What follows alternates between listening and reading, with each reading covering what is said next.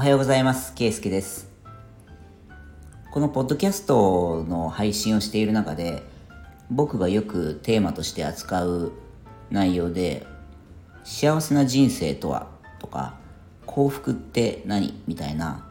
ことをお話しするのが僕は割と好きでで今日ね YouTube の動画を見ていて僕が好きでよく見ているコンテンツでその両学長っていうねあの金融系のそのお金の知識とかを教えてくれる、まあ、YouTube チャンネルとしてはおそらく日本で今最大のフォロワー数がいてもう多分200万人以上いるんだと思うんですけどで、まあ、その方のねコンテンツが僕は結構好きなんですよ。で今日ちょうど上がってたので幸福の KPI、まあ、幸福度を測るスコアカードを作ろうみたいな話をされてて、すごくあの共感できる部分が多かったのでちょっとその話をしようかなと思います。まあビジネス、まあ、その会社勤めていらっしゃる方だったら KPI ってまあ一度は聞いたことある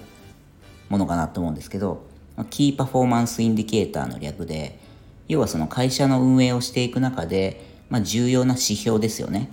売上高だったりとか、えーまあ、お客さんのその新規契約数とかあるいは顧客満足度とかねいろんなそういう、まあ、重要な指標を数値化する、まあ、その数値目標を立ててでそれに対してどれぐらい目標が達成できてるかできてないかみたいなものをこうチェックしていくっていうものなんですけどでその KPI をこうバーッと書き出したものを、まあ、スコアカードっていうふうに呼んだりするんですけどで、まあ、一応ビジネスの文脈ではそういうものが使われてますと。じゃあこれをその自分の人生のその幸福度とか幸せっていうのを数値的に測るために使ってみようっていうのがまあ今回のその動画の趣旨なんですけど。でこれがすごく面白くって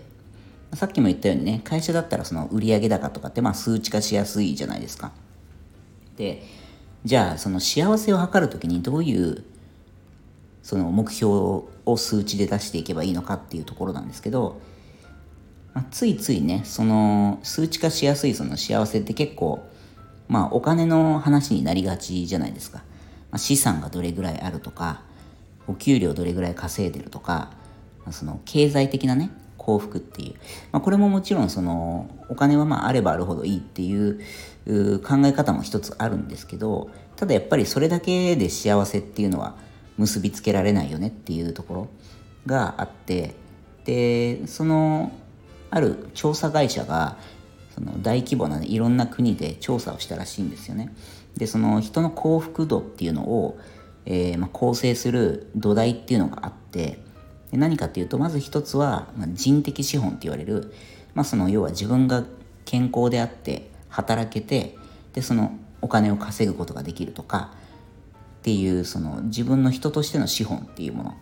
それから2つ目が金融資本、まあ、これはさっき言ったようなそのいわゆる金銭的なねその資産であったりっていうことですね。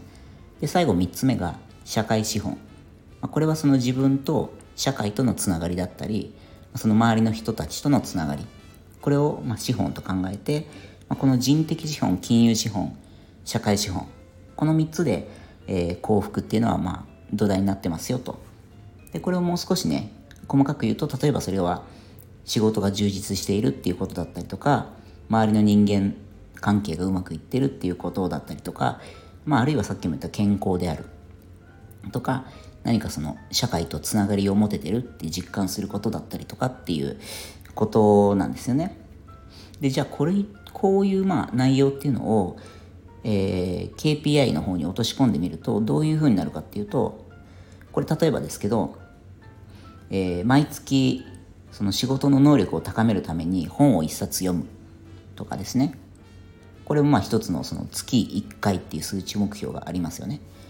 であるいはその健康でいたいって思うんであれば、えー、週に1回以上必ずスポーツジムに通うとかですね、まあ、これもありと。であとはその人とのつながりとかっていう意味では、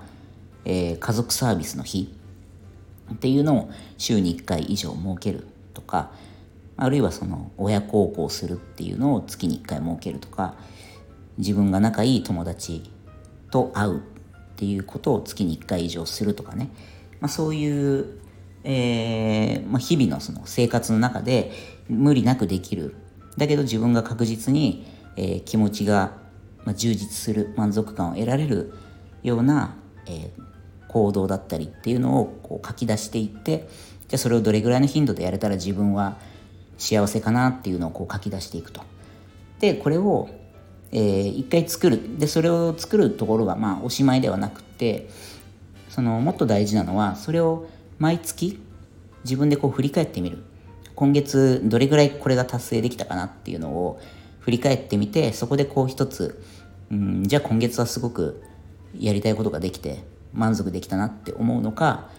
あるいは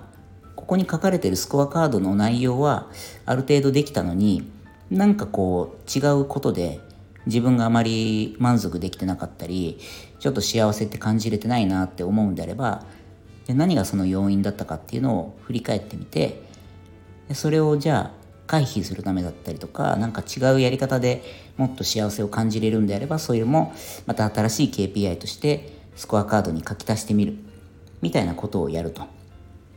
でそうすると、まあ、どんどんねそのついついその日々の生活に追われちゃうと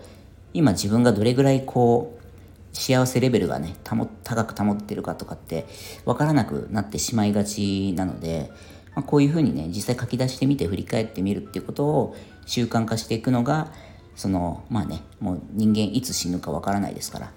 あのね悔いなく毎日を、えー、大切に生きるっていうことをする上で一つえー、役に立つんじゃないかっていう、まあ、これ僕ねすごくいいなと思ったんで早速ね僕もあの僕なりにやってみようかなって思ったんですけど、まあ、僕の場合だったらいつもそのよく考えてるのはその1年のうちね例えばどれぐらいこう何回ぐらい旅行したいかとかね僕旅行大好きなんでであとはその友達と会うとか時間を過ごすっていうのもすごく大事なんで、まあ、そこにねこう一つ数値目標を決めてみたりとかあとはあの食べ物ですね。あのよくこうダイエット頑張ってる人がチートデーとかっていうのを作って、まあ、この日だけはね例えば月に1回だけこの日だけは何でも好きなもの食べていいみたいなあるじゃないですか。あれとかも結局これの一種だと思うんですよね。やっぱりその我慢だけではなくて自分にしっかりご褒美をあげたりとかしてそこでまたこうストレス発散だったりとかなんか自分にこう充足感っていうものを、えー、与えてでまたこう頑張るみたいなねことはすごく大事だと思うので、えー、僕もこのスコアカードを一回作って、えー、どんなもんかねしばらくやってみようかなって思いましたはいでこれの細かいそのスコアカードの作り方とかっていうのも両学長のねその YouTube の動画にすごい詳しく、えー、解説されているのでちょっとこのポッドキャスト配信の概要欄の方にも一応 URL 載せとくのでもし興味ある人は、えー、後でゆっくり見ていただければと思います。はい。